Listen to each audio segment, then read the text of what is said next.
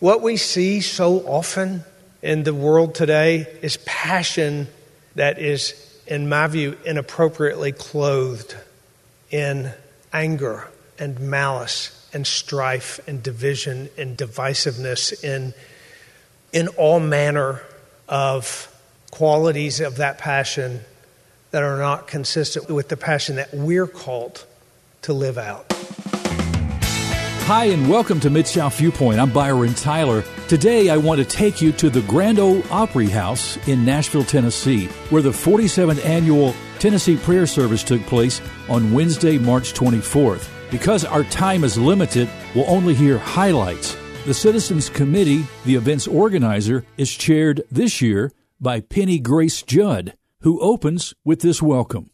On behalf of the Citizens Committee, welcome to the Tennessee Prayer Service. We are gathering this morning to uplift our communities, our state, and our nation in prayer. As Scripture tells us, the steadfast love of the Lord never ceases. His mercies never come to an end. They are new every morning. We gather early this spring morning in this 47 year tradition to pray alongside our state leaders during the Tennessee legislative session. We know that Tennesseans have faced great loss and great heartache over this past year, and Tennesseans have sacrificed greatly to serve their fellow man, whether as a healthcare worker or first responder or caring for a neighbor or a loved one, day in and day out. The sacrifice has been tremendous. As a ninth generation Tennessean, I am grateful that in our 225th year of statehood, we still hold a strong Christian heritage, and we should never take this for granted. It is wonderful to have state leaders participating today. Again, on behalf of the Citizens Committee, we hope today inspires you and motivates your walk with the Lord in the days and the year ahead. Here's Speaker of the Tennessee House of Representatives, Cameron Sexton. Good morning. Today I'm going to do the invocation, Joshua 1, verse 9. Have I not commanded you, be strong of good courage, do not be afraid, nor be dismayed, for the Lord your God is with you wherever you go. Dear Heavenly Father, as we gather here this morning, let us place our trust in Lord our God. In today's world, it is easy to become discouraged, fearful, and dismayed. But through you, we will find strength courage, and hope. Some may be searching for you, looking to reconnect, or need encouragement. God, I ask for you to fill our tanks, give us that inner calm that only comes by knowing you, and open our hearts to love others as you loved us. Our lives are meant to serve you with unwavering faith. Help us to be disciples of your word and be obedient servants by proclaiming and sharing your message of salvation to turn discouragement into courage, to turn fear into peace, and to turn dismay into hope. Only happens by accepting Christ as our Savior. I pray today we all accept you as our Savior, leave here with unwavering faith and a strong belief that you, our God, is with us wherever we go. We will conquer all through you. Amen. Now, Tennessee Senate Majority Leader Jack Johnson. My name is Jack Johnson. I have the honor of serving as a state senator from Williamson County and also as the Senate Majority Leader. And I'm pleased to be here with my good friend and colleague, William Lamberth, who serves as the Majority Leader of the House. We have the honor this year of being your legislative co chairs for this wonderful event. We've been attending this event for many years, and it's a special occurrence.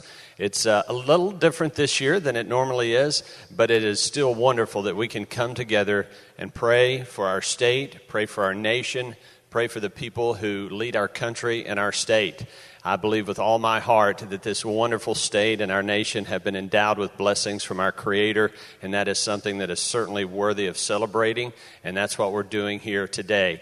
I want you to know, on behalf of all my friends and colleagues in the Tennessee State Senate, that we covet your prayers for wisdom and discernment so that we may make the best decisions for our fellow citizens all across the great state of Tennessee. So thank you very much for being here, and we look forward to this wonderful program.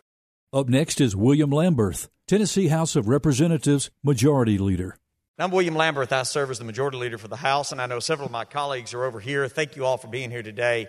And like Jack, I, I certainly would appreciate your prayers, and all of us would serve you. I want to share a scripture with you this morning that I thought of uh, while I was in prayer, um, preparing for what to say today. The path of the righteous is like the first gleam of dawn, shining ever brighter to the full light of day. It's Proverbs 4:18. I share that because, like many of you, I bet you prepared for today in the dark. You probably rose before the sun came up um, to be here to gather together in prayer. And what I was thinking about today and us coming together to be able to worship the Lord in communal worship, I thought about the fact that God has the full range of emotions. He, just like us, He gets angry, it's in our Bible. Just like us, He gets sad. He weeps when we weep. He understands what's in our heart. And I don't know about y'all, but that helps me many days to be able to serve you as a state representative because there's a lot of tough decisions that we have to make. And to know that we have someone that is there with us every single day, every step of the way, on the darkest, most difficult journey, before the dawn has ever even begun, God is there in our heart. And when no one else would potentially be with you at your worst moment, He's there carrying you along. There was an old picture that was on my grandmother's wall years ago before she passed, and it was the one that many of you have probably seen of the footprints in the sand. When there's two footprints going along, and then there's one set, and when there was one is when Jesus was carrying us. I think about that a lot when we're going through the legislature. We all work together as a team. You guys are on a lot of teams, and I appreciate you being here today to show us that we can come together in this great nation still and pray for our country. So today, just I hope any of that um, is something maybe you can take with you for the rest of the day. But I know I will take it in my heart for the rest of the day that no matter what decisions we all make as your public servants here in Tennessee, that we know that you're praying for us and we know that God is walking with, every, with us every step of the way. Thank y'all for having us here today, and thank you so very much for being here today and just worshiping together. We'll hear this scripture reading now by John Drake, Chief of Police for the Metropolitan Nashville Police Department. The Lord is my shepherd, I shall not want. He makes me lie down in green pastures. He leads me beside the still waters. He restores my soul. He leads me in the paths of righteousness for his name's sake. Yea, though I walk through the valley of the shadow of death, I will fear no evil, for you are with me. Your rod and your staff, they comfort me. You prepare a table before me in the presence of my enemies. You anoint my head with oil. My cup runs over. Surely goodness and mercy shall follow me all the days of my life, and I will dwell in the house of the Lord forever. Here's former Tennessee Governor Lamar Alexander. Good morning. The, the way I remember it, the governor's prayer breakfast started 40 years ago and it was inspired by the Billy Graham crusade that came to Vanderbilt Stadium in 1979, the year before. I was the governor then, and I was invited to play the piano at the crusade one night, and they invited me over the night before. I found out later to find out if I could actually play the piano. But when I was there, I met Cliff Barrows, who was Billy Graham's great song leader. And he asked me if I was related to Charles M. Alexander. I said, Yes, he was my great grandfather's first cousin from Blount County. And Cliff Barrows said, Charles M. Alexander was the world's greatest evangelical song leader at the turn of the century. He's the reason why I do what I do, the reason I live my life today. And he gave me a book about Charles Alexander. I read it when I went home. And in the back, Charles Alexander had signed the book, Charles M. Alexander, 2 Timothy 2:15, which solved a mystery for me because that had been my father's favorite Bible verse. It's the verse that I opened the Bible to when I was sworn in as governor, and it's the verse I tried to live my life by, but I'd never known where it came from until I met Cliff Barrows in 1979. This is what I played for the Billy Graham Crusade at Vanderbilt University in 1979.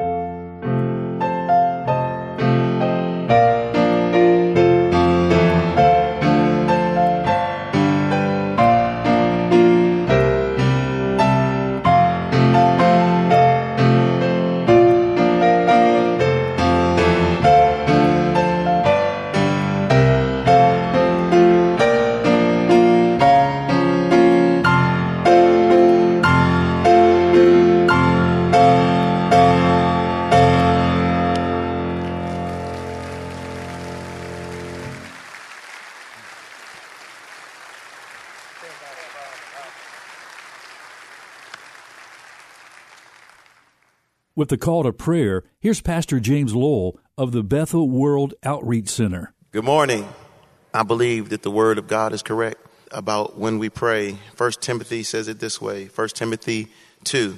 Supplication, prayer, intercession, giving of thanks be made for all people, not some people, all people, for kings and all those who are in high positions, that we may lead a peaceful and quiet life in godliness and dignity in every way. This is good and pleasing to God, who wants all men to be saved and come into the knowledge of the truth. Let us pray. Father, in the name of Jesus, I come to you on behalf of our nation. This is the United States of America, not the divided states. I thank you, Lord, that the unity that only you can bring will come to our nation. We pray that there be unity and peace in our White House, unity and peace in our Senate, unity and peace in our judiciary, uh, judicial uh, branches and in the House, Lord. I thank you in the name of Jesus, Lord, that where it seems impossible with man, that the invisible walls of injustice and racism and division and hatred and vitriol could come down, you, through your power, in your love can bring the walls down. So we thank you that in our nation, the walls that separate human beings, that separate genders, that separate ethnic groups would come down, that separate political parties would come down. You can do it, sir. And we thank you so much. We thank you for our great state of Tennessee and our great leaders in Tennessee, God, would you breathe on all of them, giving them the wisdom that they need, the grace that they need, the power they need, the hope that they need, the faith they need, the courage that they need to lead us where we should go, Lord. May we not just be a light and unified with one another, but in our nation, may we be a light and be unified. And finally, Lord, I thank you. You are the great reconciler. It is your will that all men and women be saved and come into the knowledge of the truth about the love of Jesus Christ. I pray, God, that in our great state, your name would be lifted up. I pray that in our great nation, your name would be lifted up. I pray, God, that we would have wave after wave of people calling on the name of the Lord and being delivered from sin, sickness, and disease, and hurt, and, and, and pain. And I thank you, Lord, you said, whoever call on the name of the Lord be saved. Let citizens call on you. Let churches and church leaders call on you. Let our governing officials and civic leaders call on you that we might all be saved. In Jesus' name. Everyone said, Amen.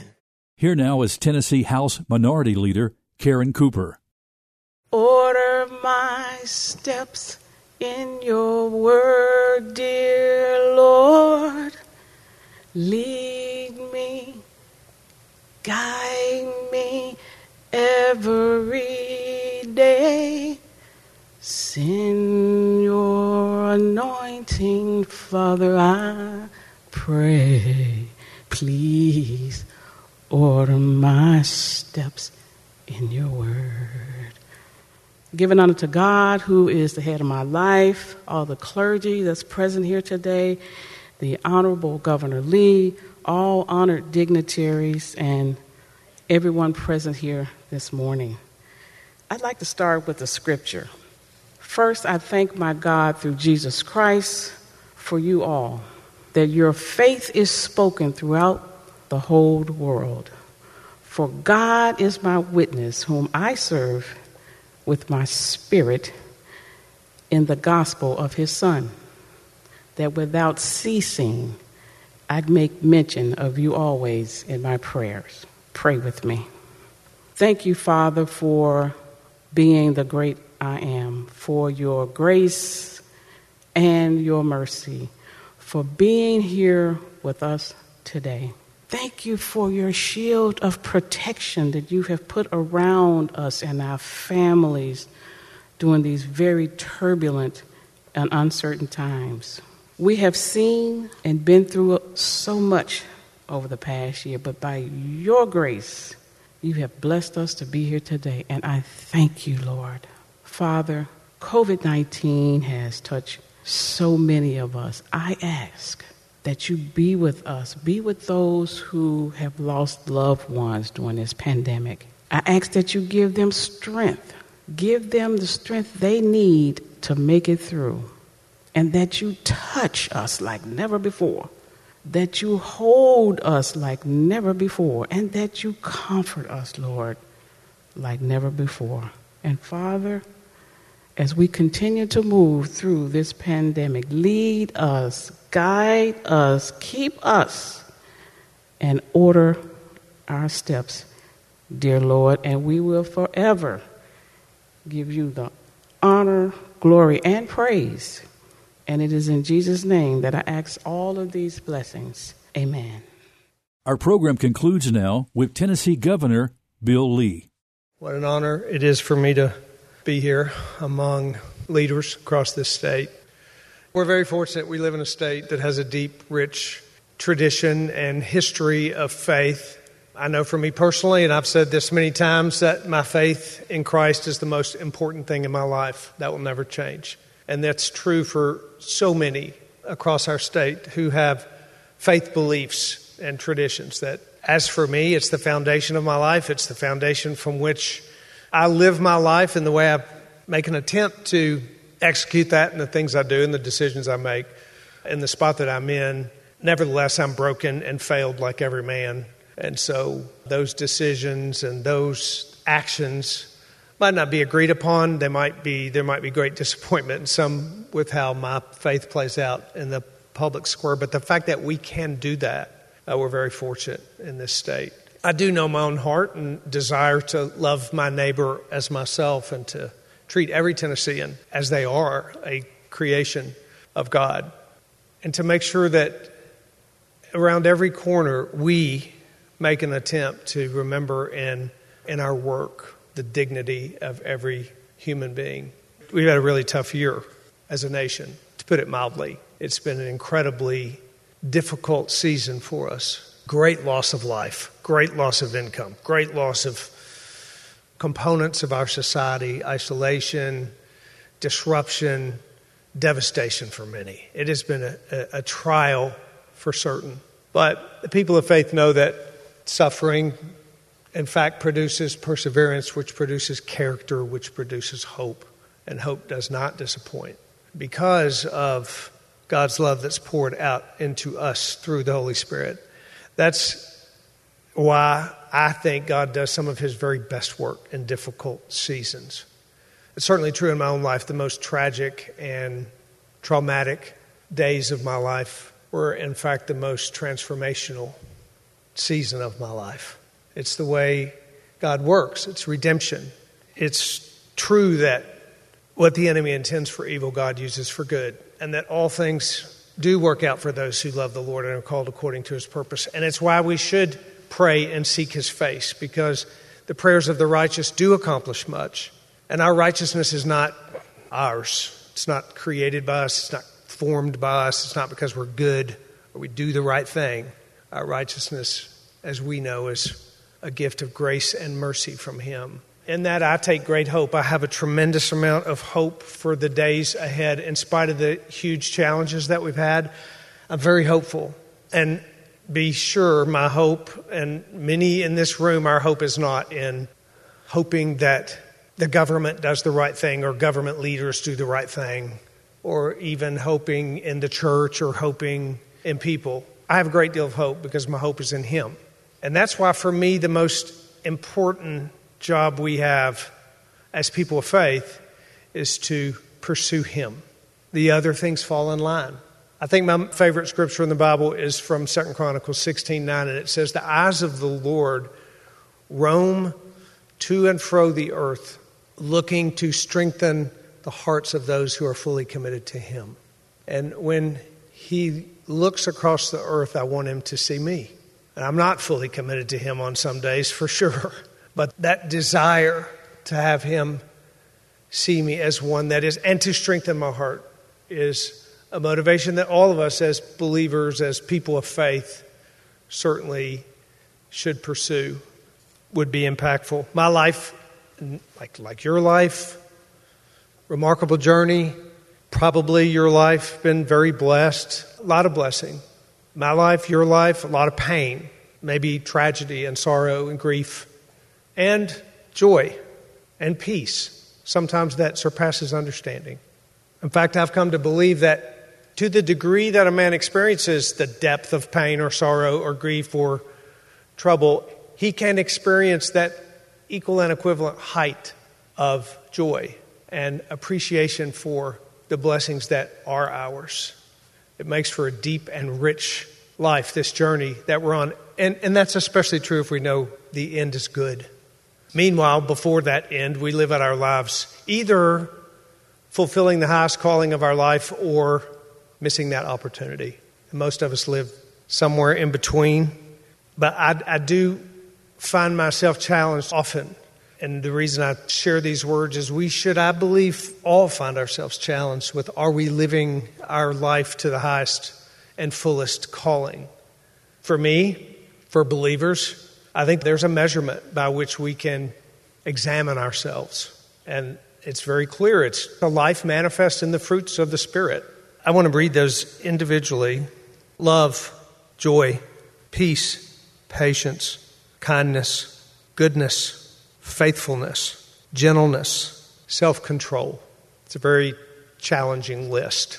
Doesn't fit well into today's society very much.